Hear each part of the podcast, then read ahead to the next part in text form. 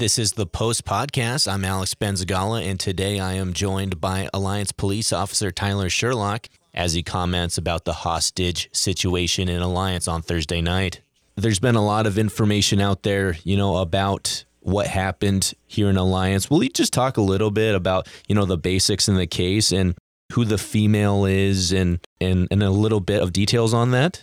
Yeah, so as many of you are aware, yesterday, November second, around five twenty, um, a couple of our officers responded to the trailer park at Grand Lakes Village South near the B N S F rail yards uh, to conduct a welfare check on a juvenile. And when our officers arrived on scene, they knocked on the door and were met with a female that was brandishing a firearm towards officers, as well as making threatening statements. And kind of due to the circumstances and the dynamics of the situation, they took, obviously retreated, got cover, and that's whenever the public safety notice was issued, um, as well as the request to local or regional agencies to come and assist us with it, just because that there was a juvenile inside the house as well.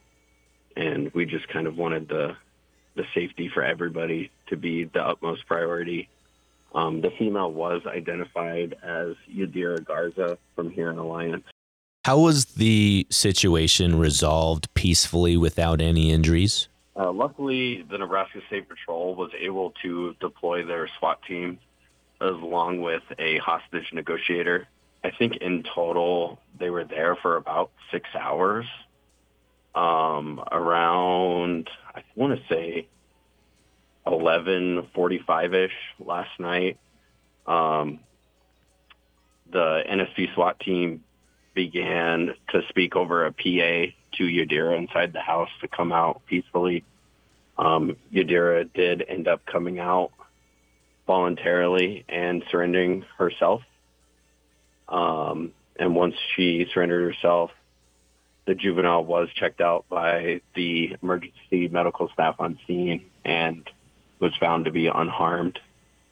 Um, a search of the residence was also conducted, which located the firearm that was in question. And then Yadira was arrested and transported to the Box Butte County Jail. Is this investigation ongoing? Will there be more information released? Like, why did this situation happen or, or anything like that? Yes, I believe a follow-on investigation is being conducted um, by Sergeant Peterson, who, you know, we're going to kind of look in to see, you know, you know, what kind of set this off and what sparked this incident, and just kind of do all the follow-up investigation for this incident. All right, just two more questions for you. She was arrested, correct? But uh, any any word on any charges or when uh, when the public and media will be will known like what types of charges she will face? Um, so I don't have a copy of the arrest affidavit in front of me, so I don't know all of the charges specifically. I just know a few of the charges being um, terroristic threats, the possessing a firearm while committing a felony, and then obstruction. Those were the, the three charges that were initially being, um, as far as like the follow-on charges. I, like I said, I just don't have the arrest affidavit in front of me.